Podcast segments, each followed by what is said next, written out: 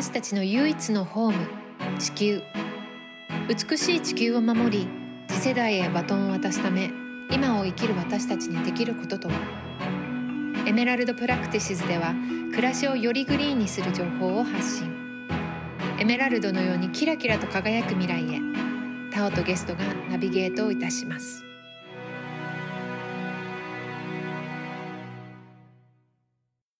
今日は私とってもワクワクしていた回なんですがゲストに、えー、藤浩平さんをお呼びしました、えー、斉藤さんは最近その新書大賞2021で1位を受賞したりだとか20万部も本が売れていたりだとかすごい今話題の方なんですけれどもどんな本を書いているかというと人間の経済活動が地球破壊をする時代人申請において現状の SDGs をはじめとした環境問題対策では問題の解決にはならないというふうに書いています。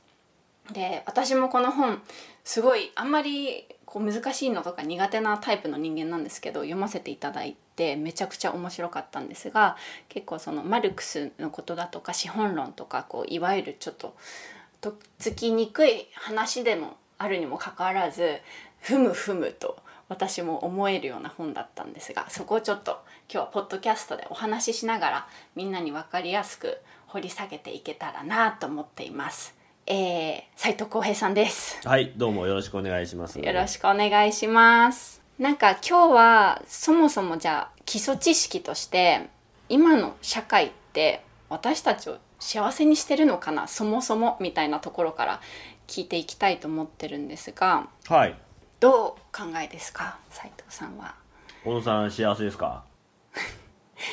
なんか生きづらいなってすごい思いますね。まあ多分多くの人たちが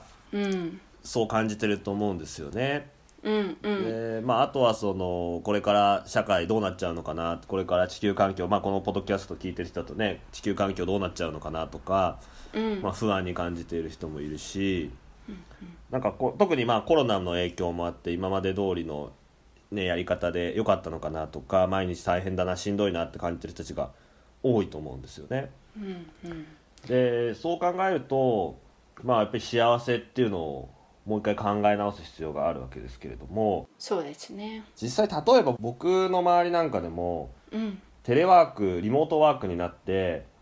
ああもうこれはあれの満員電車にはもう戻れないなみたいな人結構いると思うんですよね。ですね。うん、だからこうある種生活が一変したことによって今まで当たり前で前に飲み会したりだとかこう頑張って働いてで、相手のお客さんに怒られたりとか上司に怒られたりとかしながらも頑張って働いてでもそれで給料が上がったりとかそれで好きなもの買えたりとかっていうのが幸せだって思ってた人もいたと思うんですけどただ他方で、それで体調を崩しちゃったりだとか、家族との時間を犠牲にしたりだとか趣味の時間を犠牲にしたりだとか、うんうん、まあ、そうしてることをやっぱり今回のコロナで多くの人が気が付いたと思うんですよね。でそういう意味で言うと、ねうん、むしろこうとにかくたくさん働いてお金を儲けてそれでたくさんまた消費していくだけっていうこうライフスタイルが、まあ、本当にいいのかこれからもしかも続けていいのかっていうのは考え直すべきなんじゃないかなっていうふうに思いますね。うんうんうんなんでそもそも私たちはここに行き着いてしまったんだろうなっていうのも私考えていてなんでここまで動物搾取しちゃったりだとか気候変動で地球がこのままだと無理みたいな状態になったかって今のやっぱ社会システムに問題があったからだと思うんですけど今のこの社会システムってその資本主義って呼ばれるものじゃないですか。でその資本主義ってどんなものなの？みたいなことをこう斉藤さんから見えてることを教えてくれたら嬉しいんですけれども。そうやっぱ資本主義って結局すごい単純に言うともうとにかくお金儲けを最優先にするシステムなんですよね。うん、だからみんなにとにかくたくさん働いてもらってとにかくたくさんそれでできたものをみんなに買ってもらって、うん、ででもまあそれで買ってみんな満足しちゃったらあれなのでそれをとにかくまた捨てて新しいものをまた買うっていうことをどんどんどんどんやっていく、うん、あるいはもっとたくさん今まで以上にものを食べたりだとかたくさんもっと移動したりだとかそういうことをしてみんながまあつつましやかな生活をして洋服とかね小野さんのファッション業界お詳しいですけれどずっとこう1個買った洋服とかを10年とか着られてしまったらファッション業界は低迷しちゃうわけで、資本主義っていうのはまあそういう意味で言うともっともっと買ってください。洋服って、まあ、人間体1個なんで着れる洋服の数なんて限界があるわけだけれどもいやでもシーズン変わりましたよ。新しい今年の流行りはグレーですよ。今年はネイビーですよ。どんどんやることであもうネイビーは時代遅れなんだ。グレーを買わなきゃとかね。このちょっとタイトな服はもう今流行りじゃないんだ。みたいな形でとにかくサイクルをどんどんどんどん変えていくことで今までにこう人たちが少ない数で満足していたものをもっともっと買わせる。でこれはやっぱり企業からの観点とうん。その人とか地球からの観点っていうのを区別して考えなきゃいけなくて、うん。その資本主義の下での企業の観点からするとそれでみんながもっと買ってくれるし、うん。それでお金が儲かるのでまあそこで働いてる人たち従業員の人たちも含めて雇用も保障されるしみんなハッピーになるかもしれないわけですね。そうなんだよね。ただ他方で、じゃあ買ってる消費者の側からするとどうかっていうと、うん。さっきの幸せの問題もそうですけど買った瞬間にはあやったこれで最新のものが手に入ったって幸せになるけれどうんうん。もう家に帰ったらその帰り道に途中でまたインスタグラムを開くと今度はちょっとまた違うデザインのがあってあこっちも欲しいなとかなったりだとかこううん今度来,、来週は新しいコラボのものが発売されるとかあーこれ出るって知ってたらこ今日のこれ買わなかったのに後悔したりだとかうんうん。もうすぐまた別のものが欲しくなっちゃったりとかあとはそれで帰ったら似たようなものもいっぱいあるんだけれどあこれやっぱり洋服棚に入ってるのは欲しくなくなっちゃいらないなみたいに捨てたりだとかって、まあ、すごいストレスフルな状況なわけですね。満足できない全然。幸せじゃないし。うん。でそうやって自分の満足が満たされないのでどんどんどんどん次のものを買っていくと結局本当に最初に言ったように自分で着れないぐらいの洋服に例えばなっちゃったりとかして家にある洋服が、そんなにでも洋服みんなが買ってたら当然その服を育てるのに綿花でもウールでも何でもいいですけどやっぱりすごい土壌も疲弊していくし農薬とかもバンバン使って環境破壊もされていくし、うん動物たちも非常に劣悪な状況で生活したりするしっていう形で地球環境にも良くない。うん。だからこの資本主義の論理でお金儲けの次元だけをどんどんどんどん追求していってもっと消費してもっとたくさん無限に続くわけですねこの過程が。うん。それをやっていってしまうと最終的には、まあ、いつまでたっても僕らは幸せにもなれないし新しいものが絶えず出てくるから。うんうん。で地球もそのスピードについてこれなくなって、まあ、例えば気候変動であるとかその動物の搾取みたいなものがますますひどくなっていってしまう。うんそれがもう今限界に来ちゃってるんですね結局。そうだからそれがまあ今回のコロナとかもそうだと思うんですね。どんどん。どんどん農業で土地を切り開いていく。みんなが例えばお肉食べたいからっつってそのためにじゃあ餌のトウモロコシ育てなきゃいけないっつって森林を伐採していったりしたらそこで今まで普通に生活していた人たちは大企業が入ってきてその土地を追い出されてでそこででかい農場ができるわけですけれどもそういうことをどんどん繰り返していくと、まあ、最終的には未知のウイルスが入ってきてし社会の中に入ってきてしまって私たちの、まあ、生活をめちゃくちゃにしてしまうし気候変動なんかもこうやってどんどんどんどん消費していけば最終的には二酸化炭素が増えてしまって気温が上昇して台風であるとか山火事であるとか、まあ、そういう形で私たちの社会を脅かすようにな。るでもそうなったらもう幸せじゃなくなっちゃうってことですよね。もうそんな、こんなコロナで幸せな人ってほとんどいないと思うんですけど。うんうん。まあアマゾンのジェフ・ベゾスみたいな人たちはこれで売り上げ上がるぜって喜んでるかもしれないけど普通の人たちは全然幸せじゃないわけで。だそういう意味でやっぱり行き過ぎるとこまで行ってしまうと私たちの幸せっていうものはむしろこの無限の経済成長を追い求める社会でうん実現しなくなってしまうっていうそういう矛盾があるわけですよね。うん、なんかもうすでにそれが起きちゃっている状況でいろんな人が斉藤さんの言ってることふむふむもうすでにそうだな起きて実感するっていう状態になりつつあると思うんですけどじゃあここからどこに向かえばいいのかなっていうのが多分次にみんなが思う疑問だと思っていてその中ですごく面白い提案を斉藤さんはしてくれているなと思うんですけどこの後私たちはどうやってここから再生していくのか。はい、一昔前まではうん、成長していくことと、うん。それによってもたらされるいろんな商品とか財っていうものが私たちにもたらしてくれる幸せっていうのがうん。一致してたわけですよ。だから経済成長をすると私たちはもっと今までに手に入らなかったものが手に入るようになって幸せになった。うんうん。例えばテレビができたりとかしたらクーラーができたりうん。冷蔵庫ができたら、まあ、やっぱ幸せになりますよ生活快適になるから。ねうん。だけれどもある一定レベルを超えるとうん。必ずしも経済成長を続けたとしても、うん。私たちの幸福度合いっていうのは上がっていかない。うん。むしろある程度まで生活レベルが上がってしまうと僕らって別に毎年冷蔵庫とか買わなくていいし毎年テレビとか自動車も買わなくていいので、まあ、経済成長するのどんどん難しくなっていくんですけどうん。その中でも必死に何かまた新しいものを買わせようとする。例えばさっきも言ったようにどんどんモデルチェンジを繰り返したりだとか、うん。どんどん広告を打ったりするわけですけれど、うんうん。それでまたあいいかもって一瞬思って買ったものも別に大して変わんないわけですよね。はい。でそういう意味で言うと例えばなんか新しい携帯とか買っても iPhone って最初の頃めちゃめちゃいいわけですけど、もう5とか6ぐらいから7になっても8になってもあんま変わんねえなみたいな本当に？携帯のうん。そうだけどそれが2年ごとに発売されるからやっぱりなんか好きな人って買っちゃうわけですよね。ですね。でだからそういうのってやっていってもむしろ幸福にはならなくてうん。でむしろこう経済成長そこでやっていくと最終的には私たちの幸せも下がっていくし、うん。でさらには地球環境も破壊されていくっていうことで、うん。この2つがもうあまりにも乖離してしまうコスト経済成長のコストの方が大きくなってしまってきている。であるとすれば私の提案は単純ではい。もうそれ以上私たちを幸せにもしないしますます地球環境を破壊し続けるこの経済成長にブレーキをかけた方がいいんじゃないか。うん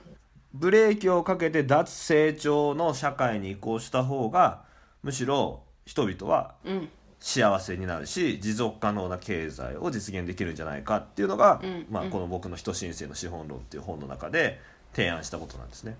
うん。うん。私はめちゃくちゃううなずくしかない感じなんですけど脱成長の社会ってどんな世界なんですかね？いやまあすごい単純でうん要するに今の矛盾っていうのはうん。地球って有限ですよね。うん。まあ、でめちゃめちゃでかいけど 有限で。うん。で私たちの欲望っていうのもたくさんあるけれどまあ有限なんです。例えばご飯とか考えれば分かりやすいけどうん。まあ人間ってやっぱ1日3食がせいぜい限界なわけですよね。うん。でもそうするとどんどん成長したい食品産業とか外食産業にとっては困っちゃうわけですよ。みんなそれしか食べてくれないんだったら。でもそうしたらもっとこう高級食品を生み出したりもっとなんか高カロリーの食品とかを生み出したりすることでそこに付加価値をつけていくわけですよね。うんうん。まあそういうことをずっとやっててもしょうがないのでもはや、まあ、樽を知ってうん。そこそこのレベルで皆がうん。安定した持続可能な生活のレベルでうん。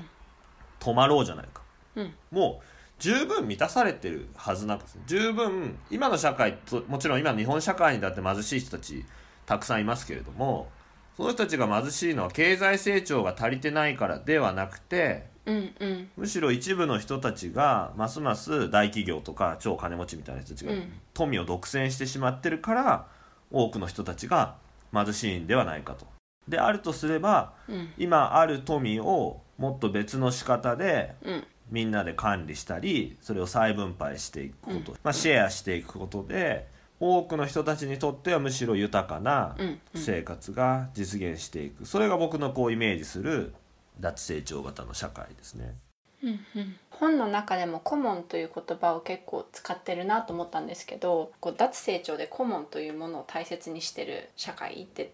例えばどんなことなんでしょうか、まあ、でもまずコモンって何？っていうところからなのかなって。私の認識ではこういろんなものをシェアしていくことがコモンうん。なのかなと思ってるんだけれども、合ってます合ってます。今私のシェアって言葉使ったんですけどコモンってまあ日本語にしたら共通のって意味じゃないですか。うん。だから一人で独占してしまうんじゃなくてそれをみんなでシェアしていこうっていうのがまあコモンの理念ですね。コモンってまあだから日本語で言うと共通罪公共罪みたいな意味ですけどうんうん。それ、まあ、別の対比すると、まあ、今の社会ではいろんなものが独占されてしまって私的なものになって私的所有とか言いますけどうん。何でもこの社会では商品になっててお金さえ払えばそれを自分のものにできちゃうわけですよ。うんうん。でどれだけ多くの人たちに必要なものであっても、うんうん。例えば水道とか電力とかも今どんどん民営化されてますけれど教育とかもそうだけど本来みんなのものなわけですよね。だってそれ誰かが独占しちゃって全部この水は俺のものってやったら大変なことになるので、うん。だけれど実際起きてることってそういうことなわけですよ。僕どこかの民間の企業がその水道の管理の権利を握ってしまってそれにお金を払わなかったらお前らのところには水を送らないぞっていうのはその決定権を一つの企業が握ってしまう。でもそれって本来おかしくてうん。実際歴史的に見ても本当にみんなが生活と必要とするものっていうのは、うんうん。まあ、コモンズっていう形で土地とか森林とかってみんなで管理してたんですね。うん。でそれがどんどん解体されていったのが資本主義の歴史で資本主義っていうのはどんどんみんなにお金を使ってもらうためにありとあらゆるものを商品化していくんですけどその時に一部の人たちがこれはもう俺のものだからお前らうん。お金を払わないと使わせないぞっていうことをやっていくんですけどね、うん。それのはじ一番最初は土地なんですけど。うん。でただそれが進みすぎると私たちは本当に商品を買わずしては自分たちの生活を送ることが全くできなくなってしまう。実際今自分の目の周りを見てもありとあらゆるものが商品ですよね。もともとそうですね。だからお金がとにかく必要になるのでみんな必死に働くわけです。生きるために、うん。で必死に働くので、うん。物を作りすぎてしまってで今度それを売らなきゃいけなくなるので広告とかバンバンやるんだけど最終的にみんなで消費しすぎて働きすぎ消費しすぎて地球環境も破壊しているってこういう悪循環がある。うんそれをやめたらいいんじゃないかと。みんなで必要なものはむしろしみんな必要だよね。だからみんなでシェアしていこうっていうことをすれば、まあ、つまりそれによってうん。今商品にされちゃったものを商品じゃなくしてしまう。うん。例えば公共サービスみたいなものにどんどんしていくとうん。私たちはお金がなくても最低限の生活を営むことができるようになるのでまあお金儲けしたいっていう人は多分それでもいるだろうけれど別にお最低限の生活がとりあえずできればあとはもっとスポーツしたいなとかもっとこう音楽がやりたいなとかそういう人たちも出てくると思うのでこうシェアしていくことによってその毎日満員電車に乗って必死に企業で働いてみたいなストレスから解放されてこう別の活動のための余暇を楽しむような社会が実現するんじゃないのかなっていうのがこうこのコモンっていうシェアの重要性がそこにあると思うんですよね。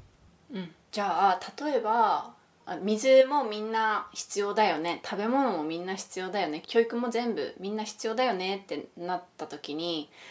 どうどこから変わっていけばいいんでしょうね。逆にだからどこどこからでも変わっていけると思うんです。確かにね、うん、だからそのまあ当然僕が提唱してるのは脱成長コミュニズムっていう社会でうん。だから脱成長っていうのは無限の経済成長をやめてブレーキかけて、うん。まあ樽を知ろうっていう話ですよね。うん。でコミュニズムっていうのはそのなんかソ連とか中国とかっていう話じゃなくて、うん。まあ、むしろ今言ったコモンに基づいた社会コモン型社会コモニズムっていうのを僕はコミュニズムって呼んでるんですけど、うん。まあそういう社会にしていこうっていうことで、うん。でもそのためには今言ったようにまあ教育もそうだし医療もそうだし、うん。電気水道インターネット、うん。まあ、あるいは公共交通機関とか、うん。本当にたくさんのものをうん。コモンにしていく必要がある。今って全部もうすごいお金払わないと、まあ、特にアメリカとか顕著ですけどもううん。医療費とかものすごい高いし教育もものすごい高いしみたいな。ね。そういうのをやめて、うん。もっと安価でみんなが、まあ、あり場合によっては無料でそういうものが手に入るような社会っていうのを作っていければうん。いい。でもそれ本当にありとあらゆるものを変えなきゃいけない。だからもうそれは資本主義じゃないんで僕はコミュニズムって呼んでるんですけど。うんうん。だからそういう意味で言うと今このポッドキャストを聞いている人もうん。どっか企業で働いてたとかとか場合によっては農業をしてたりとかうん。なんかその教育に関わってたり医療に関わってたりとかすると思うんですけどうん。そういう現場現場でうん。今自分が関わっているあるいは働いている場所をどうやったら顧問にできるかっていうことをうん。みんなでやっていくとうんうん。それがこう結びついていって最終的にはこう資本主義じゃないような顧問型社会に移行できるんじゃないかなっていうイメージ、うん。で例えばでもそういうの今ヨーロッパとかではすごい進んでてほ勇気づける例で言うとイギリス。ううんうん。イギリスって新自由主義が始まった国ですごい何でも民営化されちゃったんですけどうん。最近その鉄道がうん。再国営化されたんですよ。でそれ運動を始めたのはわずか3人の人たちがうん運動を始めたんだでその運動がだんだん大きくなっていってうん。でやっぱり鉄道とかって独占されちゃうともうそこのね鉄道は競争できないしうん。結局ある種の独占状態になっちゃうので,、うん。でそうするとサービスも劣化していくし運賃だけは上がっていくみたいな感じになっちゃうんだけどそれを人々が立ち上がってうん。再国営化されていくとか。えでも国営化されたらその国がこう好きに決めちゃうから人々にとっては不利になるっていう場合もないの？あもちろんそういう場合もあるんですけれど、うんうん。だからまあ何でもそう例えば国営化でも公営化でも、うんあの、すればいいってもんじゃないんですよね。うんそれだって、やったって、なんか悪い、日本で麻生さんみたいな人たちがこれで私服を肥やしてやろうみたいな風になっちゃう可能性もあるわけそうで。そううんだから、そこはやっぱり常に市民がうん、こう、プレッシャーかけていくっていう。だから僕はなんでそれをこう、コモンっていう言葉、こなんでこう、国営化とか公営化って言葉を使わないで、僕はなんでコモンっていう言葉を使ってるかっていううんことにも関わるんですけど、うんうん単にその企業からなんか国とか自治体に所有権が移るだけじゃ不十分であって、うん。というのもそこで腐敗が生まれちゃうかもしれないし、うんうん。効率化がむしろ悪くなっちゃうかもしれない。そうじゃなくてコモンっていうののもう一個重要なのはうん。それを使う人たちが、まあ、鉄道だって鉄道に乗る乗客の人たちとか、まあ、市民が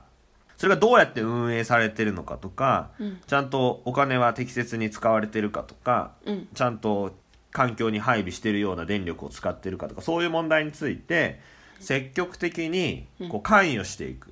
っていうことを要件とするんですよね。でこれね私的企業に独占されてると、そういう関与ってできないんですよ。そういう情報公開とかが求められなかったりとか、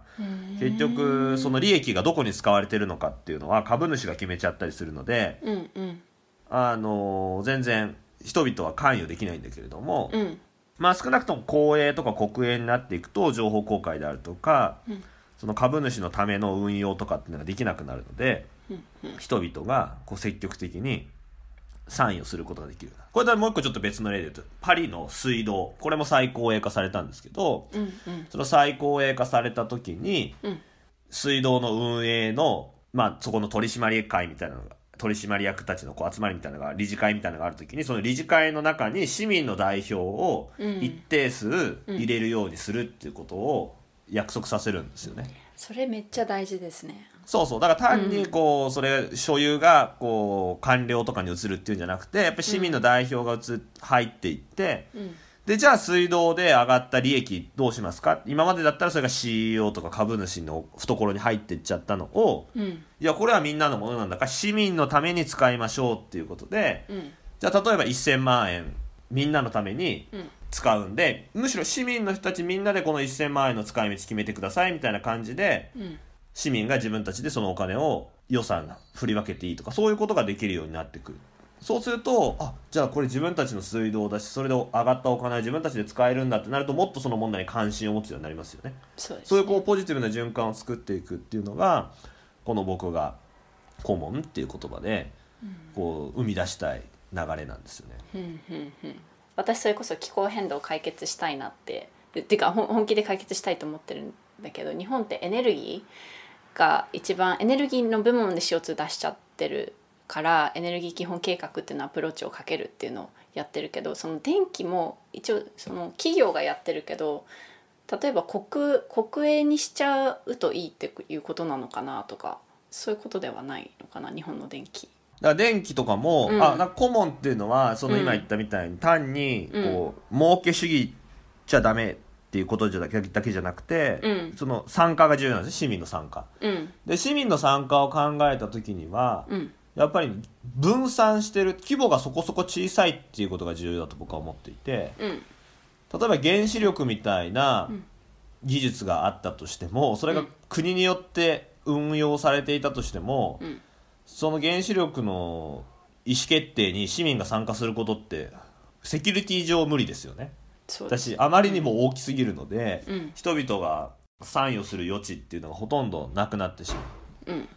うんでそうじゃなくて例えば太陽光とか風力みたいな形で、うん。規模を小さくした僕は地域電力みたいなものをたくさん作っていくべきだと思っていてでそうするとその地域ごとに自分たちの電力を地産地消する流れができて今だとね。うん。結局電気代を払ってもそれが全部関西電力だあだったら大阪とかに行っちゃうし東京電力だったら東京に行っちゃう。福島もね作って東京に売ってたしね。そう。だから電気代も全部大都市の大企業に流れていっちゃう、うん。お金が地方から東京に吸い上げられていくみたいなシステムになってるわけですよ今の電力システムっていうのは。うんうん。でそうじゃなくて地産地消の電力にすれば自分たちの使った電力のお金が、うん。その地元に残るわけですよね。うんうん。でそこで雇用も生まれるし、うん。環境にもいい再生可能エネルギーができるしうん。それで生み出された利益を地域のために市民が自分たちであこれお金はこうやって使おう。もっと新しいじゃあ太陽光パネルを使おうとかそういうふうな形で意思決定ができるようになっていくと、ん。まさにこう三方よしみたいな形で、うんうん。あまあ地域の環境と経済と、うん。まあ、ある種の文化みたいなものがこうどんどんどんどん相互作用的なシナジーでうん。改善していく。なんかそんな流れをいろんな分野で作っていきたいななんていうふうに思ってますね。例えば今聞いてくれてるリスナーの中にはそれこそいろんな職場で働いてる人いると思うんですけど例えば医療系で働いて看護師ですみたいな人とかがいたとしたらどうやってその顧問に自分の職場を変えていけるように動けるんだろうみたいなのをなんか考えてたんだけど。あでもそのやっぱりいろんな医療団体とかってあるわけですよね。うん。でまあそういう人たちが、うん。あのしっかりと全国規模の運動を作っていってまあ例えば直近で言ったらやっぱりコロナで、あの頑張ってる病院ほど経営が苦しくなっちゃうみたいな状況とかあるし、まあ、たくさん働いても全然給料が手当も出ないみたいな病院とかもたくさんあってそれは現行の医療制度の問題なわけですけれども、やっうんぱりそうした問題に対してこうしっかり声を上げていく、まあ基本やることっていうのは非常にベーシックであって。こもっとこう医療が、うん。結局このままいって医療崩壊とかしちゃうと、最終的には何らかの選別が行われてしまうとか、うん。あるいはお金持ちしか医療が受けられないみたいなことになっちゃうわけですけれども、ううんやっぱりもっと医療を充実させていくっていうためには、うん。結局今とは、まあ、違うお金の流れとかを作っていく必要があって、うん。まあ、そのためにこう業界全体でこう声を上げていく、でその際には単に自分たちの懐を肥やすっていう視点からではなくて例えば医療だったらこう患者会っていうのもあったりしてそういう患者たちの団体もあるわけですけれども、そういうこう患者の人たちの目線ともこう結びつくような形でもっとこう開かれた医療っていうののあり方をこう構想していく。でそれは単に無償化っていうだけではなくてさっきも言ったようにその患者の人も含めて、うん。まあ、医者と患者っていうのはこう上下関係ではないような、もうちょっとこう開かれたような関係性とかを作っていくとか、まあ、そういうのも含めて、まあ、大学とかもそうだと思うんですけど、こう学生と教授みたいな感じでのこう上下関係じゃなくて、こう学生も主体的に参与していくような大学の自治の在り方っていうのをもう一回つ考えていく必要があるとか、まあ、そういうような形でこう各分野において今いろんなもの大学の学費とかもすごい上がってるし医療費も3割負担で上がってますけど、うん。そういうののこう安くとか無償化っていうのを求めると同時に顧問っていうのはもっとそこでの民主的な人々のこう関係性とか自治の領域っていうのをうん。増やしていくような、まあ、そんなイメージをみんなで持って各現場現場でこう大きなムーブメントっていうのを、まあ、作れるといいな。なんか僕も最近思ってるのが大学で僕は教えてるので、うん。まあ、現場が大学になるわけですけれど、まあ、今の大学ってそういう自治会とか全然ないのもそうなんだけど、まあ、例えばでもそういう中で唯一多分多少の影響力があるのがそういう生協なわけですね。生協ってみんなお金払ってるメンバー、うんうんそうすると例えば生協でもっとベジタリアンメニューを出すようにしようよとかうんミートフリーデーみたいなのをこう作るようにしようよとかなんかそういう運動とかはちょっとやってみたいななんて思ってますね。いやめっちゃいいと思うしなんか結構学生の子ですでにやってる子とか知ってますね私も。あ本当ですか？うんなんかそういうのをやっている学生の子たちいいな偉いなと思って応援してるんですけどやっぱそういうところからなのかな？そうそうそうそういうところからやっていくことで、うん。だんだんみんなの意識ね生協とかのメニューが変わったら意識せざるを得ないと思うんで。うんうん。なんかただ同時にこうやっぱ気候変動のこと考えるとスピード感が必要だなって日々思っていて。でもやっぱスタートってなったらそういう身近なところからアプローチしてって自分はこういうライフスタイルこういう環境で生活したいよっていうのを伝えていく徐々にやっていくそれしかないのかななんて思うんですけどもうちょっとこうじゃあ自分のライフスタイル快適にするために周りの人にアプローチこういう社会がいいよねっていう他にもう一ステップ力強くやっていきたいってなった場合は他に何ができますかね？うん、だからやっぱりその焦りがこうもっともっと強いうん対策をみたいになっていくとうんそのすごい強権的な政府みたいなのを求めるようになっちゃったりとかするわけですよね。強権的な。こう強いどなんだ独裁政権みたいな。うん。ちょっと後ろうるさくてすいません。大丈夫です。癒されると思いますリスナーの皆さんも。あのあのだから結局独裁政権みたいなこうまあ、うん。例えば時間が足りなくなってくるとみんな焦って、うん。もうなんありとあらゆるものを禁止するような権力,、うん。権力力が欲しいってなっちゃうわけですよね。うん。ででもそれやったとしても、うん。結局はその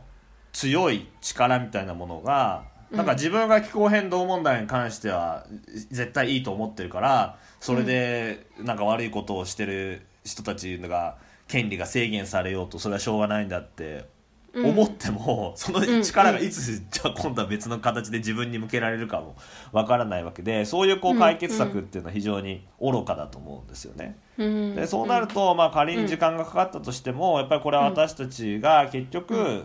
もっとこう自分たちで変えていくっていうか、まあ、民主主義をこう深めていくような形で変えていくしかないというふうに思っていてうん。でそのためにはやっぱり自分たちがうん。もっとこうした身近な問題にうん。やっぱ今って何でも任せっきりだと思うんですよね。市場に。で結局企業に任せてお金を払えば何でも手に入るっていうことで、まあ、楽なんだけれども、うん。他方でそれが行き過ぎた結果うん。あまりにもいろいろなものが商品化されてしまってそれがどうやって生み出されてるかも私たちは関心を持たなくなってしまったんだけどやっうんぱりそれをやめて自分たちでもう一回こう管理するっていう実践を通じてもっとこう主体的にいろんなものをうん民主的にこう管理していくような力とか能力っていうものを取り戻していく必要があるんじゃないかなって思います。なんかなんとなくイメージとしてはこうどういう場でも自分たちの手でこう耕していくっていう感じですかね。そうそうだから時間ないけどやっぱそれやっていくことでしか、うん、結局は無理なんじゃないかなっていう。うん、なんか本の最後の方とかにもその3.5%という数字を出していたと思うんですけどこれはどういった意味合いで斉藤さんは本に書かれてたのかなと思ったんですけど。はい。これはあの、3.5%っていう数字があって、うんハーバード大学のエリカ・チェノベスっていう研究者がいるんですけれど、うん。まあ彼女がいろんな世界で大転換みたいなのが起きた事例っていうの、まあ独裁政権が倒れたりだとか、うん。したようなこう事例で人々がどれぐらいどんな方法でこうそういう抗議活動をするとうん。そういう独裁政権が崩壊したりするのかっていうのをまあ調べたんですよね。うんうん。でそれによるとどうやら3.5%の人たちが非暴力的な方法で立ち上がるとうん。独裁政権が倒れる、っていう意味で言うと、うん。結構少ないじゃないですか。なんか独裁政権倒すのってもう本当に民衆の80%ぐらいが立ち上がらないと社会は変わらないのかなって気がしちゃうんだけどうんうん。で3.5%の人たちが本気で立ち上がれば変わると。うん。であるとすればこの気候変動問題もうん。なんかみんなの意識がなかなか低くて変わらないっていうようなこう嘆きをすよく耳にするんですけれどもはい。いや別にまあみんなが関心持つまで待ってる必要なくてうん本当に関心を持って、例えばグレタ・トゥンベリみたいにうん。国会議事堂の前で座り込みをするみたいな大胆な行動をうん。取る人たちがうん。3.5%出てくればうん。社会は多分脱炭素化に向けてうんうん大きく舵を切ることになる。ねどうやったら3.5%まで増えるかななんて私は思っているんですけれどもでもこうさっき斉藤さんが言ってたような自分の働いてる職場とかコミュニティの中でこう土を耕すような感じで顧問を増やしていくそういう社会を作っていくっていう時にこの3.5%のこう本当社会変革を求めるみたいなのってこう同じ人たちなのかな？それともこれはちょっと違うアプローチとして話をしてるのかなっていうのが気になったんですけど。あのこの間小泉進次郎議員がうん、国会で人申請の資本論に言及していてはい見ました私。でそこで彼が言ってたのがうん。いやもう僕らだってもっとやりたいっちゃやりたいけど若者たちのプレッシャーがまだまだ足りないよねみたいな話をしていて、うん。で確かに日本ってそうだと思うんですよね。今、これほど運動としてはまだあんまり盛り上がってないにもかかわらずうん。割とこうここ半年ぐらいでそういう脱炭素化に向けたうん。議論自体は政治のレベルでも企業のレベルでもうんうん出てくるようになってるわけで。でだけど企業もうん。政治家もまだまだプレッシャーを感じていない、つまり次選挙があった時に気候変動問題を本当に積極的に語らないと選挙落ちるなっていうようなプレッシャーにまだ全然なってないわけですよね。ですね。うん。だけれどやっぱりそういうプレッシャーっていうのをうん。感じさせる。あるいはこういう気候変動に全然対策を取ってないような商品売ってたらうん。売り上げが大きく下がるぞみたいな。そういうプレッシャーを多分企業もまだ感じてなくてどっちかっていうとなんかヨーロッパとかに輸出できなくなるみたいなプレッシャーしかないわけですけれどもだから外圧はちょっと感じてるけど内圧がなくて。うん。だから、まあ、それでも今この間議論は前進しているんだから私たちはもっとここである種楽観的になって、うんもっとじゃあここで頑張りさえすれば日本も大きく悪い状況がうん。良くなるかもしれないっていうふうに思えばうん。その市民のレベルでももっともっと声を上げていきたいなと思うだろうしうんうん。企業なんかにもこう大きな変化が出てくるんじゃないですかね。じゃあその声を上げるっていうこと自体は楽観的な行為ってことなのかな？だって3.5%で変わるんであれば結構楽観的になれると思うんですよね。か。なんかあいや私も結構その3.5%って言葉にめっちゃこう励まされてきてただ日本の人口だとその440万人かみたいに思って、440万人がマジで本気でなんかグレタレベルとは言わなくてもこうガチンコでこう声上げるんだっていう風になるのってすごい難しそうって正直思ってる自分がいるんですね。例えばこの今あと4年未来守るのは今っていう署名活動キャンペーンやってるんですけどそれでも今そのオンラインでオンラインっていうか紙署名も含めて今14万署名が集まったみたいな感じでこう署名だけで440万人集めるっていうのも結構大きい大きいことだなって思っていたからなんかあんまりこうこう3.5%もうあんま楽観的に私なれないぞっていうのが ちょっと正直な気持ちなんですけど最近の。だからそれはいきなり、まあ無理だと思うんですよね。うんだステップが重要で、これあの、うんいきなりこう何の下敷きもない人たちが400万人ドカッと動くのは無理なんだけど、まあ、やっぱ考え方として3.5%をもうちょっと別の見方をして、まあ、3.5%30 人に1人ですよ。うん。ね、だからそう考えると各クラスで、まあ、学校とかだったら各クラスでうん。1人うんうん。立ち上がればいいわけ、うん。でその1人の子たちがまず学校レベルで集まって、うん。うちの学校ではこういうことをしようっていうのをやってみるうと、んうん。で学校で何かアクションが出てくると、でそれが小学校で起きて中学校で起きて高校で起きてそうなってくると、町全体にも影響を及ぼすようになって町でも例えばひ何か宣言気候非常事態宣言みたいなのが出るかもしれないとか、うん。まあ、そういう形でやっぱりどんどんどんどん広がっていけばうんうん。僕は十分可能だと思っていてそのやっぱりこのだんだん盛り上がっていくみたいなところをすっ飛ばしていきなりうん。400万人っていうと確かに絶望っていうかなかなか難しいしこうオンラインで署名をしてもそこまで一気に集まることはもちろんないんだけれどもうん。もっとこうミクロなスケールから始めていくっていうのは、一見遠回りに見えるけれどうん。むしろそれはやっぱりコミュニティをオーガナイジングしていって社会を変えていくっていう手法の上では最も基本的なやり方なんじゃないかなと思いますね。確かに今聞いててその今長野県が結構その自治体レベルで気候変動対策が進んでるって言われてるんですけどもともとそれこそ高校生の34人の子たちが白馬村ってところで声を上げたことをきっかけに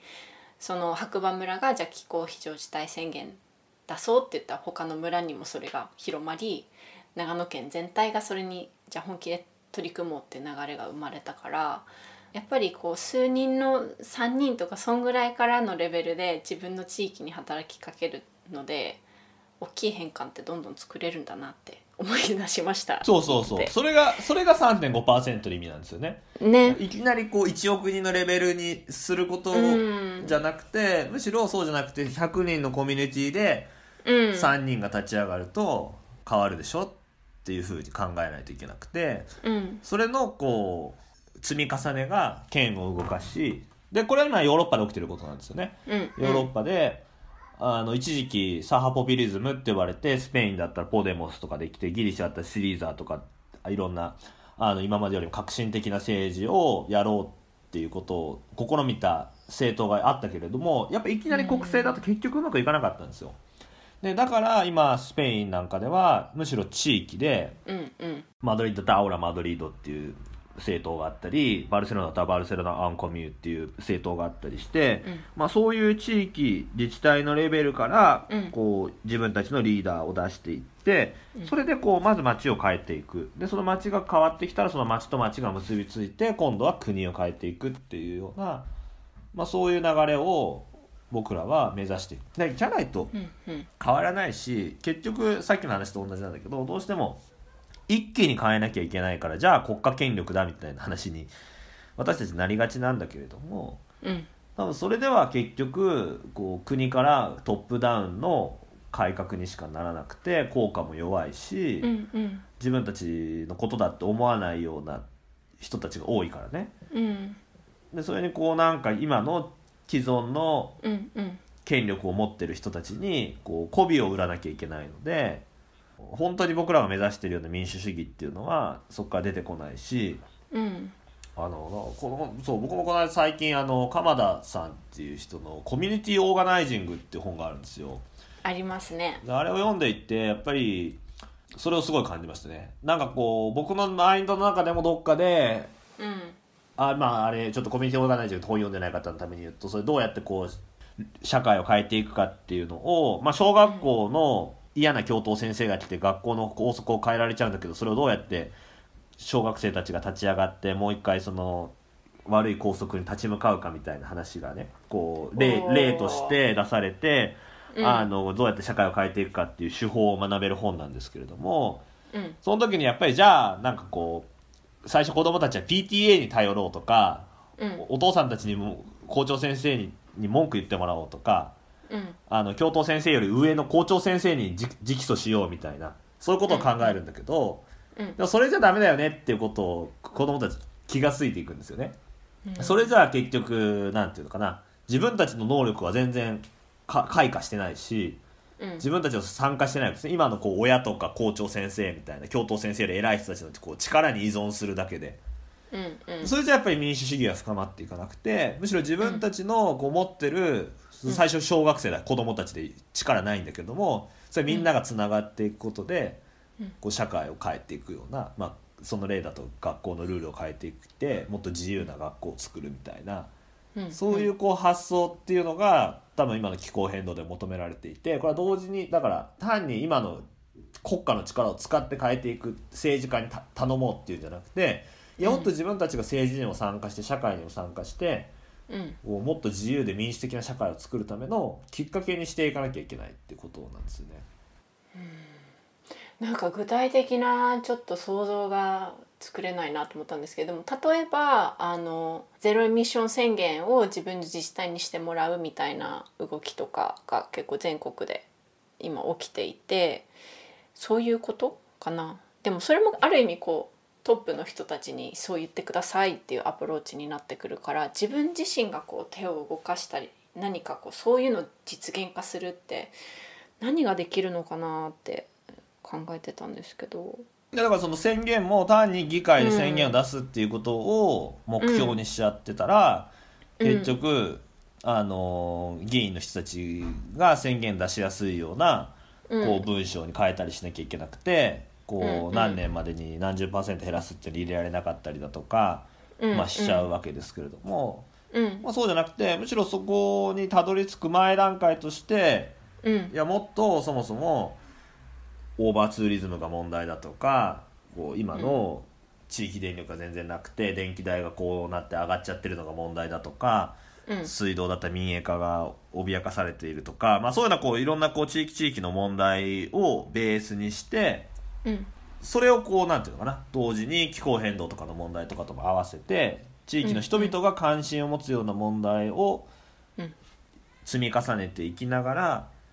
大きな最終的には問題にたどり着くようなみロードマップみたいなのをもっと描く必要があるかな。うん。そうだね。だからさその小学校とかで3.5%でそのは白馬とかもそうだけど、まずちっちゃい子たちが立ち上がってっていう流れが僕は大事だと思うんですよね。そういう地域地域とかそのローカルな場でのうんこう個別の問題からだんだんと大きな問題につながっていくっていうようななんかそんなイメージですかね。そうだななんか私が最近考えてたのはその今のそのエネルギー政策どうしていくかってなった時にやっぱ儲かるかどうかっていうのが大前提でなんか企業とかも含めてだけど気候危機対策をした方が儲かるよねみたいな感じの流れで人々が動くように導いてる感じがするんですけどあの斉藤さんのこう話だとやっぱりお金じゃないくって人々が生きていける社会を作っていくにはどうしたらいいのかっていう思考がすごく大事だっていうふうに話してるじゃないですか。でもやっぱこう今は資本主義の社会でその中でも気候変動対策を進めなきゃいけなくってでそうなった時にやっぱ儲かるかどうかっていう基準で話しかけた方が人々は気候変動対策をするからそういうアプローチをしてる人も多いと思うんですけどそれをどうどう見てますか？なんかそれでいいのかなって変わっていかなきゃいけないからいいのかなって思ってるんだけどそれじゃあ解決しないのかなっていうのももどかしく思ってるんですが斉藤さんはどうお考えでしょうかここら辺。伝わったかな私が言った意味。うん伝わってた。僕はだからそれを制度主義って呼んで批判してるんですけど、うん。まあ、つまり今ある権力にうん。まさにおもねる形なわけですね。今持ってうん。る権力を力を持ってる人たちに意見を聞いてもらうためには、うん。彼らの関心にまず訴えかけなきゃいけなくてそれは例えばお金儲けだから、うん。じゃあ SDGs は儲かりますよみたいあるいは気候変動対策をしたうん。二酸化脱炭素化儲かりますよみたいな話を、うん。えーしないといけない。でもそれで結局彼らの中に入っていってねうん。甘い蜜の一部をす一緒に吸いたいんであればそのやり方は僕は非常にいいと思うけれどもうん。社会は変わらないわけですよ。結局それだと今日の最初の話に戻れば今まで通りのうん。経済成長と金儲け路線のうん延長でしか物事は動いていかないので、うんうん。最終的にはこの気候変動対策も失敗すると僕は思うわけね。うんでだから社会運動とかがやらなきゃいけないことっていうのはそういう既存の権力バランスそのものを変えていくことなわけですね。うん。今のそういう企業が力を持っていたりだとか、その政治家が力を持っていたりっていうことからうんむしろ市民の方がもう一回力を取り戻して自分たちが思い描いているような別の社会の在り方っていうのにうん。こう彼らの軌道を修正させていく。つまり俺らの意見を聞かなかったらき政治家だったら落ちるぞっていうことをやっていくことで、うん。あのむしろ自分たちのやり方に合わせさせるっていうのかな。そういうことをやっていかなきゃいけなくてそれは今のし、あの国民がそういうのあんまり関心がないからでもとにかく小泉大臣に話聞いてもらわなきゃいけないから小泉さんに興味があるような話していこうみたいなことを最初からやったらうん。絶対あのうまくいかないわけですよね長期的には。うん。だからそこをこうやっぱりちゃんと対峙して、既存のやっぱりその制度を利用して変えていくんじゃなくてやっぱり制度そのものを変えていくとかそのうん。経済の仕組みそのものを変えていくようなうん。運動っていうのをうん考えていくっていうのは非常に重要。そういう社会運動っていうのまあこれはどっちかというと未来の大分岐っていう前の本の中でした話なんですけどうん。やっぱりに今の日本っていうのはそういう社会運動っていうのは非常に弱いのでどっちかっていうと今とにかくなんかああいう気候マーチみたいなのどうやって大人に聞いてもらうかみたいな話から始まっちゃうのでそうもっとこうそうなんですよね。だああいうの多分ストライキっていう言葉を使わないとか僕はそういうのも良くないと思ってるんだけど、まあ、うん。もっとこう、あの3.5%になるっていうのはそういうのをもっと恐れないでうん。やりながら、まあ、どうやってこう人人ともうちょっとつながっていくかでそれで変えていこうよっていうことだと思うんですよね。少ない人数しかいないからじゃあでも少なくともうん。なんとなく関心があるような政治家や大企業に意見を聞いてもらって上から変えていこうっていう話じゃなくてうん。やっぱりみんなの問題なんだからむしろみんなにもっと興味を持ってもらって、うん。それで政治家や企業も動かしていこうっていうそういう道を取らない限りはうまくいかないんじゃないかなって思います。なんかね斉藤さんはすごく大事なことをはっきり言っていてかっこいいなっていつも思ってるんですけど、うんでもこうその本当にそういう社会を作りたいって言った時にどうやったら人は聞いてくれるかなとか考えた結果その儲かるよとかいう風な言葉を選んでったりだとかしてるんじゃないかなってみんな思うんですけどでも本当に大事なのは私たち自身の声が大切にされることだよねっていうことを強く言っていく心っていうかなんか結構へこたれちゃったりだとかへこたれそうになる私も含めてねなんか感じることがあるんですけどどうやったらその姿勢を保ってられてるのかなとかあと伝える時にそういう私たち市民の力が大事なんだよっていうのを伝える時に意識していることとかあったらぜひ聞きたいなと思ってるんですけどあだから大事なのは理論なんですよね理論。やっぱり。うんなんで勉強しなきゃいけないかっていうとうんそのいろんな状況もあるしやっぱりこう悲観したくなるようなことっていうのたくさんあるしうん。どういう選択をしたらいいのかっていうのが分からなくなる時もたくさんあるわけですよ。うん。でそういう時にやっぱり重要なのが一つのこうふ俯瞰的に物事を大きく見れるようなうん。こう軸とかうん。なんかビジョンっていうのが必要で僕はそれはやっぱり理論が与えてくれると思うんですよね。うん。それがないとうん。やっぱりちょっと気持ちが折れた時にうんやっぱり聞いてもらえる方が有効なんじゃないかとかうん。あのそこに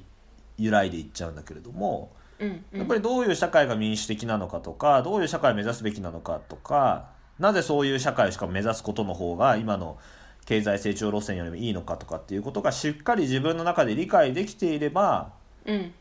そこはやっぱ揺らがないと思うんですよね。うん。目先でいいな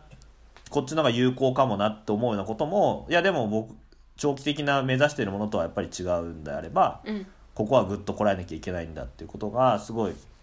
見えてくるというふうに思っていてうん。だからあのそういう気候変動の問題とかも含めてもっと一般的にそういう社会のうん。何か問題に取り組まれているようなことをやっている人たちにとっても、うん。こう理論っていうのは重要なんだよってことを僕は結構伝えたくてうんうん。お前学士学者でなんか偉そうに言ってるだけじゃねえかみたいなうん。ことを言われる時もあるんだけれどもいやそうじゃなくて、うん。こういうこ一応やっぱりこうビジョンをまあそれで僕は単にやっぱりそれは学者の間でしか読まれないようなものだけを書いているとしたらやっぱり問題だと思ってなんでやっぱ今回の方人申請の司法論も新書で出したかっていうとやっぱりそういうこう大きなビジョンっていうのを一般の読者の人たちとも共有したかったからなわけですけれどもうん。やっぱりそういう大きなビジョンがあればうなんていうのかな緑の資本主義みたいなものとかこう SDGs で経済成長してみたいな議論が出てきた時も、うん。まあ、そこになびいていっちゃう人もいるけれどうん。やっぱりじゃあ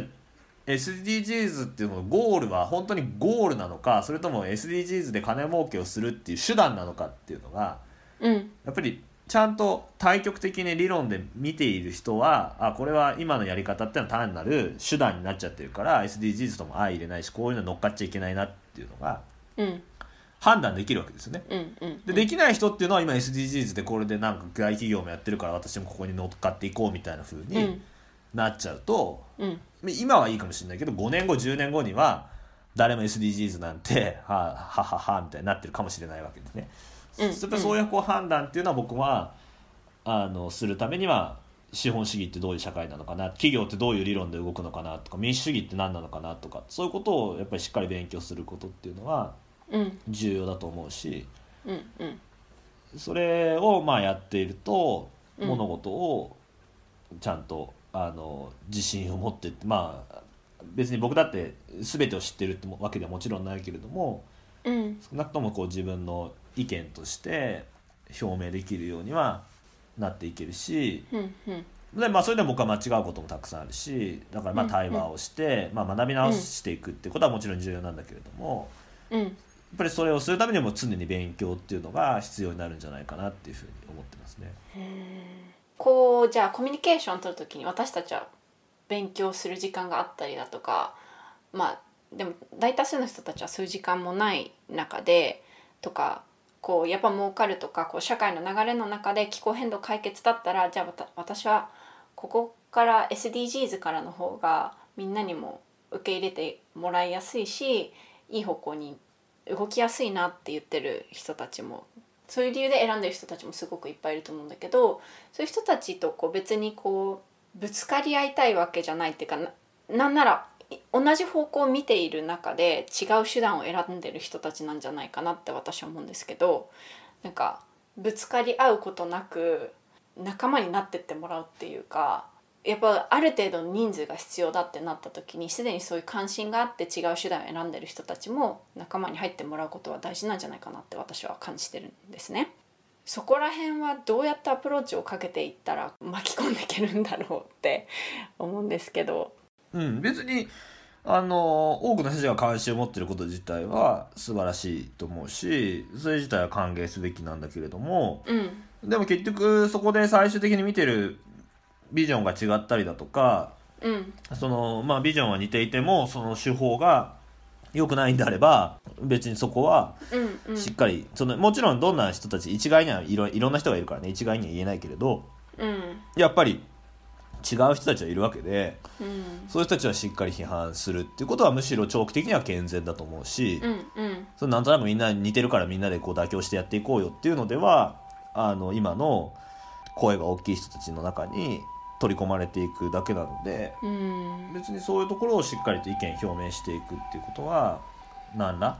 恐れる必要はないし、うんうん。それ本当そういうことしないと ESG 投資で儲けましょうみたいな声ばっかり大きくなっていっちゃって、うんうんでまあ彼らも一応環境気にしてるからしてない企業よりは一歩前進かみたいなところで満足してたらそれこそうんあの最初に言ってたのは2050年まで脱炭素化みたいなのには間に合わないよっていうことなんじゃないかな。うんうんうんなんかこうでも批判とかさいろいろあるんじゃないかなと思うんですけどそういうことに対してどう気持ちの処理をしてますか斉藤さんは？あの思ったより批判ないんですよね。やっぱそれは申し訳ないなと思ってるっていうか、うん。まあやっぱり女女性で、うん。例えばグレタさんとか顕著ですけれどやっぱりうん。彼女なんか本当に女性だし若いしっていうことですごいバッシングが世界中からされてるわけですよね。うん。でまあ、そういうのに比べれば私なんか大学教員でうんでなんかなんとか賞とか取っててみたいな、うんでうん。男性なので。うん。そうすると変なネットでイチャモンつけてくる人たちとかってあんまり僕には言ってこないんですようね。んそっか。でだからまあそういうのは本当にこう格差っていうのかな。不平等みたいなのがあるなっていうのは感じていて。うんうん。本来であればやっぱりこれは誰にも関関係がある問題だしうん。同じような内容っていうのをうん。いろんな人が言っている時にうん。例えば女性でフリーライターだったりとか女性で若かった、まあ、小野さんみたいな方だったら批判されるみたいなことがあるとしたらうん。それはやっぱり本当に許せないですよね。ね。私も多分モデルをやってきていたとかいう、まあ、ハーフだとかわかんない。そういういろんな理由で私自身そこまで言われることは少ないんですけど私と一緒に声を上げていこうってチャレンジし始めてる女性たちが結構言われることが私以上に多いんだなって感じていてなんかどうサポートをしてったらいいのかなっていうのは。そうそういう社会的な状況があるといくらなんか自分の心では本当に脱成長が大事だと思ってても強く言えないっていう状況を作っちゃってるんだなって思っていて。そうですよね、うん、そうだからそれがもどかしいしそういう社会でないでほしいんだけども だからこう SDGs とかあの分かんない。でも儲かるっていうのはビジネスマンとかが多いような気がするんですけど。そうそうそう。だからそういう意味で SDGs っていうのが、うん。多くの人たちがやっぱりこういう問題をか語りやすくしたっていう面がうん。あのあるというふうに思っていて。うん。でまあそれに対して僕がまあもちろん別に SDGs を僕は完全に拒否してるとかバカにしてるっていうのも全然なくて、まあ、あの最初のうん。SDGs の大衆が大衆な変であるっていうのはある種のこう冒頭の、まあ、挑発っていうか気がつきをこう与えるためのあの書き方をあえてもちろんしてるわけですけれどもうんうん。そもそもああいう書き方をできるのがこう男性の特権性であるっていうふうに、うん。まあ、批判されたらそれは確かにそうかもなっていうことは、まあ、反省しなきゃいけないかなと思いますよね。うんうんだまあそういう意味で言うと本当にどういう形でもいいからやっぱりまずはこういう環境問題とかに対して多くの人たちがこう語りやすくなるような環境っていうのを作っていくのが大事だっていうのはもちろんその通りで。うん。でもそれが他方で単にこう儲け主義とかっていうものに飲み込まれないようにうん。しっかりと批判をしていくっていう作業もやっぱり並行してやっていくっていうのは欠かせないんじゃないかなと。いや本当そうですね。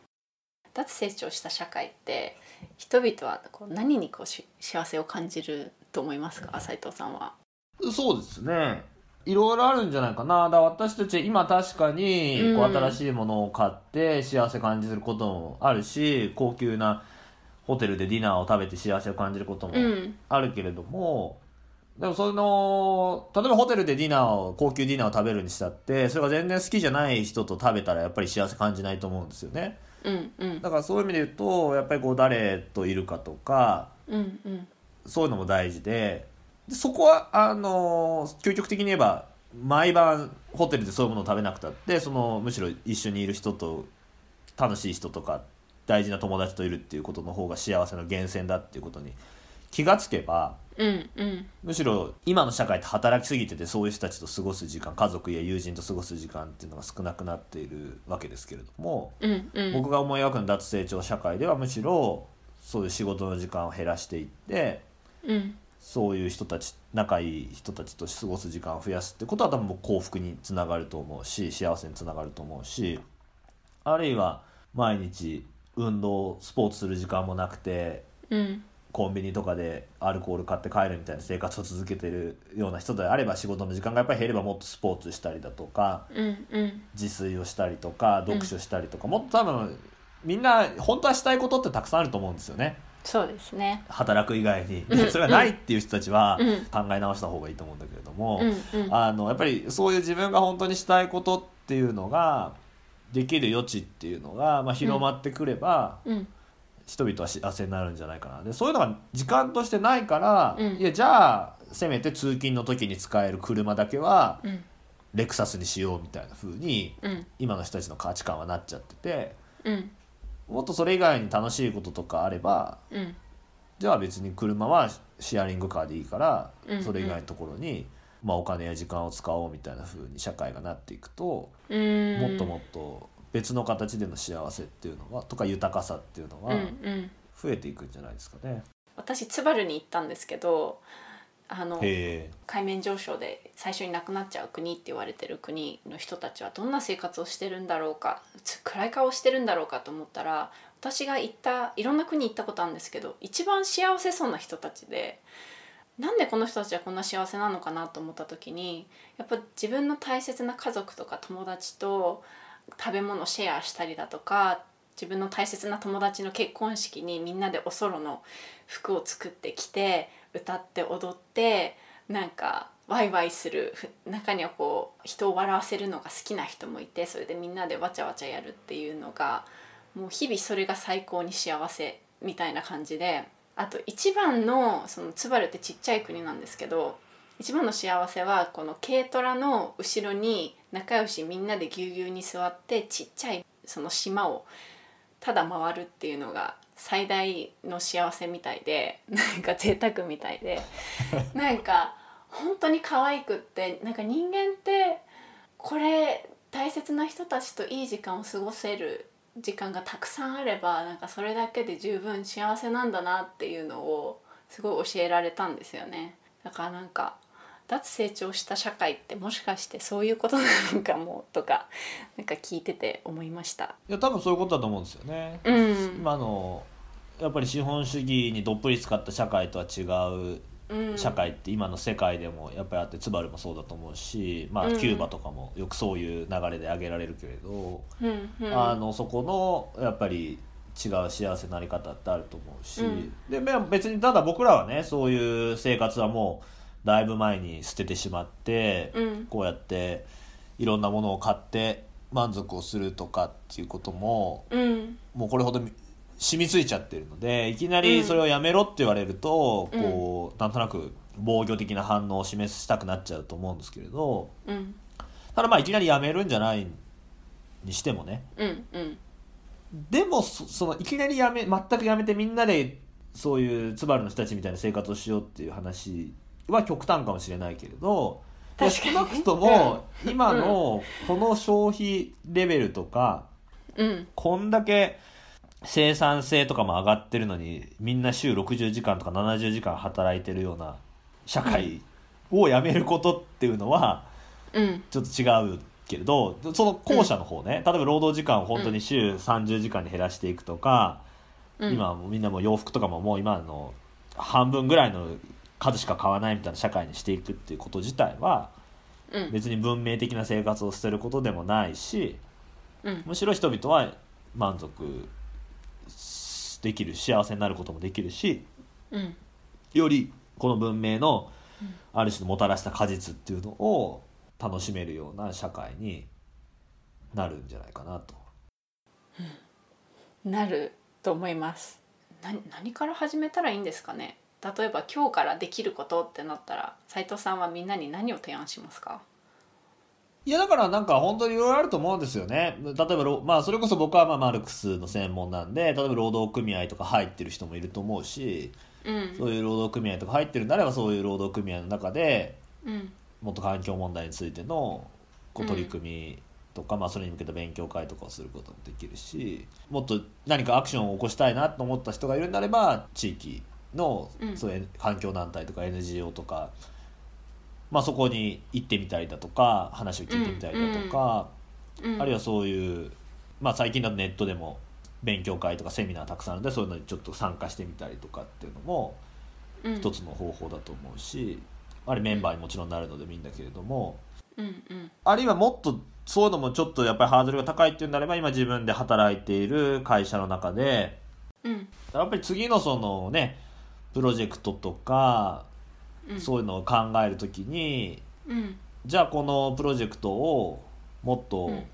本当に SDGs に合わせて実現していくためにはどうしたらいいのかとかうん。多分そういう際にはしばしば今までのやり方で企業のやり方だとどうしてもお金儲けが優先になってうん。環境であるとかうん。ゴミとかジェンダーとかいろんな問題が犠牲になっていくわけですけれども、うん。いや本当にこれをもっと別の形のプロジェクトにできないだろうかって考える。まあそれを僕の言葉で顧問にもっとできるようなプロジェクトはないかなっていうふうに。これをもし顧問にしていくんだったらどういうふうな形でやったらいいだろうかっていうことを考えてうんうん新しい企画を考えてみるとか。なんかそういうことをどんどんみんなが自分の持ち場持ち場でやっていくことで社会は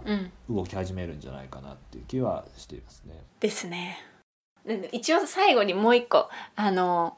やっぱ人はさ心が動かないと行動を変えないと思うんですけどうん。あのどうやったら人は変化しようと心が動くと思いますか？えー、だからなんだろう。僕はでももう結構半分みんな動いてると思うんですよね、うん。今回のコロナもあってうん。これさすがにやばいなっていう気持ちを持ってる反面うん。一方で早く戻りたいなっていう今そこでみんな揺らいでると思うんですけどうん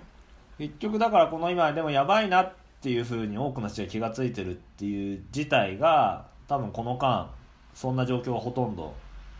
なくてまあ日本は原発の事故の後もちょっとあったと思うけれどうん。だから今度はやっぱり忘れないようにしてうん。別の社会にこう向けて動き出す必要があるんだけれどうん。今ここチャンスは十分にあって最後にやっぱもう一押し必要となるのは魅力的なうん将来の社会のビジョンっていうのをうんうん。みんなでどんどん出していくっていううん。イメージかな。やっぱり僕は本の中で問題視してるのはやっぱり想像力っていうのがすごい貧しくなっちゃってるので、うん。結局働いてお金を稼いで幸せになるっていうビジョン以外を僕らは思いがけてないんだけれども、うんうんうん。もっと別の形の幸せとかもっと別の社会の在り方って可能なんだよっていうのをこういろんな形でみんながうん訴えかけていくっていうか提案していくっていうのはうん。ああそれ楽しそうって思った人たちが少し出てきたらその彼らが挑戦を始めてうん。彼らがそれを成功させちゃえばそれに乗っかってくる人たちっていうのはどんどん出てくるわけでだから3.5%になるっていうのはそういうこう未来へ向けた一歩を先に歩みを始める人たちに自分がなるっていうことなわけですけれどうんその3.5%の人たちのプロジェクトがうまくいっちゃえばうん。多くの人たちはそこにもうついてくるっていううんうん。ことなんじゃないですかね。そうだよね。やっぱそういうのを見せて作って行動してあこれできるんだって思わして真似てもらうってことなのかな。そうだ。まあ説得し今の人たちをとにかく 10%15% に増やしていくために説得するっていうことをうん。あまりこう過剰に重視するよりはうんやっぱりそうこういう問題に本気に関心を持ってる人たちがまず積極的に動き出していろんな試みをしてあこれかっこいいなとかこれ楽しそうだなとかうん。いうふうに、まあ、思わせるみたいな方がうん。いいかもしれないですね。私やっぱり本気で3.5%のムーブメント作ります。って 宣言しちゃったけどあのまあこれ聞いて興味ある人は一緒に今後もそういうビジョン作りからだけれども知って作っていきたいし斉藤さんにもぜひその話の部分で参加してくれたらなと思います。そうですねみんなで作っていきたいですね。はいじゃあ今日は斉藤浩平さんのお話を聞けてめちゃくちゃ嬉しかったです。今日も僕も勉強になりました。ありがとうございました。はい、ありがとうございました。はいどうもでした。メラルドプラクティシズでは Twitter や Instagram でも随時情報をアップしているのでそちらのフォローもよろしくお願いいたします。それではまた次回。コーホストはオノリリアン。監修は大井ゆいか音楽はジェームス・マレンがお届けいたしました。